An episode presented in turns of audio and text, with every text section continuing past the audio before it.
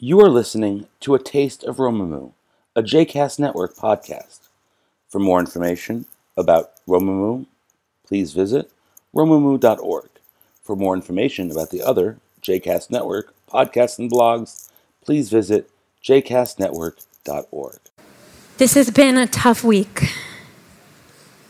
Another kidnapping, murder, riots, rockets, escalation, and bombs. Friends and colleagues searching for their families in the confusion that accompanies the eerie wail of sirens. Palestinian friends and colleagues arrested in arbitrary night raids. Many of us have family in the South, and our own Rabbi, David Ingber, and his family have sat in shelters at night in Jerusalem. Images and video reports of the dead. Since moving back from Israel a year and a week ago, I have not felt so far away, so powerless. Every email, every article, and flashing Facebook post brings a heightened sense of despair. As with many here, I sit in the place of heartbreak and mourning, and that is where I pray from. But I cannot sit in the state of overwhelm and helplessness. Ruth Messinger says, We cannot retreat to the convenience of being overwhelmed. But what action can we take? The weight of the situation is heavy. The distance between New York City and Jerusalem is wide. Taking all of this into account, where do we begin? This week's Parsha, Parshat Pinchas, holds up three different scenes of action and of leadership. Pinchas zealously murders and receives a brit shalom. The daughters of Tzalofchad gather together, stand up before Moshe, and ask for an inheritance, the inheritance from their father. They receive this as well as a law that ensures the right of inheritance for women. But it's the third scene. It's the third scene I want to highlight. This scene where leadership is transferred from Moshe to Yehoshua. God tells Moshe, It's time. You will climb this mountain and you will be gathered to your ancestors. But first, you must transfer your leadership to the next generation. Moshe then addresses God in a most curious form. יפקוד אדוני אלוהי הרוחות לכל בשר איש על העדה. Let the Lord, God of the spirits for all flesh, appoint a man over the community. Our rabbis read into this verse the key to Yehoshua's leadership. In Midrash Tanhuma, the rabbis feed new words into Moshe's mouth. They give Moshe a new script for what he says to God. And here's what he says Ribono shel olam, it is known and revealed before you the innermost workings of all beings. You know that there aren't two who are alike. When I depart from this community, when I die, please if you are to appoint a leader, choose a leader who is patient with each person and can meet each person where they are. Then we go back to the Torah text, where Yehoshua, the appointed leader, is described as Ish Asher Ruach Bo. He is a person with spirit in him. And the Midrash defines this spirit as one who makir, one who knows, who truly knows each and every Israelite and knows how to walk with them. This defining act of Yehoshua is to listen, is to get to know the community, not to see the Israelites as a unified mass, not even as blocks of constituencies, but individual voices and perspectives. In Jewish leadership today, There's often a resounding cry for a unified voice around Israel. Last week, in the days of praying for the return of the yeshiva students, many saw one instance, one highly rare instance, where Jews from across the political and religious spectra could agree. A millisecond of perceived unity. But this unity is a myth. And the perpetuation of the myth of this unity and the fear of shattering it is preventing us from seeing and hearing each other, each fellow Jew as an individual. We have lost touch with the Ruach of Yehoshua, with the spirit of Joshua, and it is corroding the fabric of our communities. Because every day that we dream of Am Yisrael speaking with one voice on Israel is a day that we only speak to those who hold the same beliefs as we do. It's a day that we read the news source that only speaks our political language. It's a day when we lose our capacity to have conversations, and I don't mean debates, across political and religious lines. It's a day when we close our ears and our eyes to truths that come from anywhere besides ourselves. We are highly nuanced people, able to hold Elu ve'elu divrei Elohim chaim. These and those are words of the living God. But when it comes to Israel, we shut this down, and this is dangerous.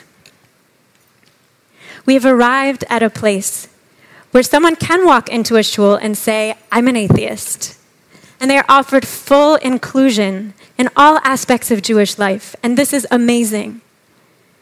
We are also at the same time in a place where that same person walks into the shul and says, I'm, insert here, AIPAC or J Street. And they are subtly or not so subtly shown the door where a beloved rabbi's Jewish identity is called publicly into question because she uses nuanced language to ex- express grief over loss of life. This is dangerous. We've arrived at a place where families are divided.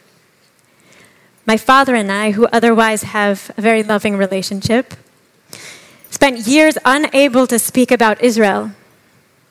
One of us would raise an issue, my mother promptly would leave the room. We hovered in our corners and then let the punches fly. We didn't speak about Israel.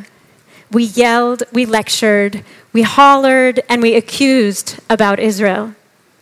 Two loving family members paralyzed in their relationship. This is dangerous.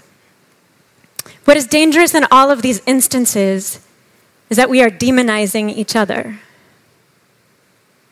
and we're cultivating baseless hatred of fellow Jews, which I've heard reports tell was the reason for the destruction of the Second Temple. Secondly, we lock ourselves in an echo chamber and lock out creative thinking, the kind of inspiration and practical imagination that envisions viable solutions, truths that come from unexpected places. I'm not saying there's obviously there's not a quick fix. I'm not speaking of an epiphany that will transform the conflict overnight. This is an intractable conflict. The heartbreak of this week is part of a chronic illness, and we must express our grief, but we can't stop there. Otherwise, it becomes a mawkish ritual of empty mourning. We need to take the first steps. And one crucial first step is to see and hear each other with mutual respect.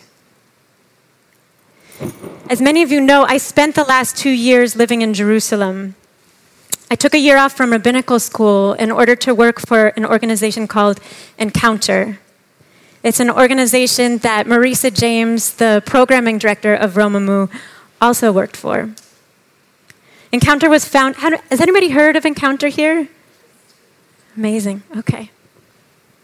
So, Encounter was founded by two American rabbis as a nonpartisan organization to address two issues brought by North American Jews to the conflict. One, North American Jewish leaders are major stakeholders in what happens in Israel, and yet many, if not most, I've never met a Palestinian, let alone been to a Palestinian city or village. Two, North American Jews were not speaking to each other across political and religious lines. Thus, Encounter, founded in 2005, began to bring Jewish leaders on multi day trips to the West Bank to ask questions and to hear from Palestinian community leaders, business people, teachers, social workers, and students. And on these trips, participants, the Jewish participants, would spend at least three hours together in a safe space with other Jews, Jews of widely divergent political leanings, listening to each other, questioning each other, pushing back, sharing, not necessarily agreeing, but hearing. Encounter was founded eight years ago, and the work has made tremendous strides, impacting Jewish communities around the world, as well as Palestinian communities who are meeting Jews outside of the military often for the first time. But the work is still incomplete. Congregations across the world are afraid to engage on Israel. I have colleagues who have instated moratoria on Israel discussion, and other congregations have divided along political lines.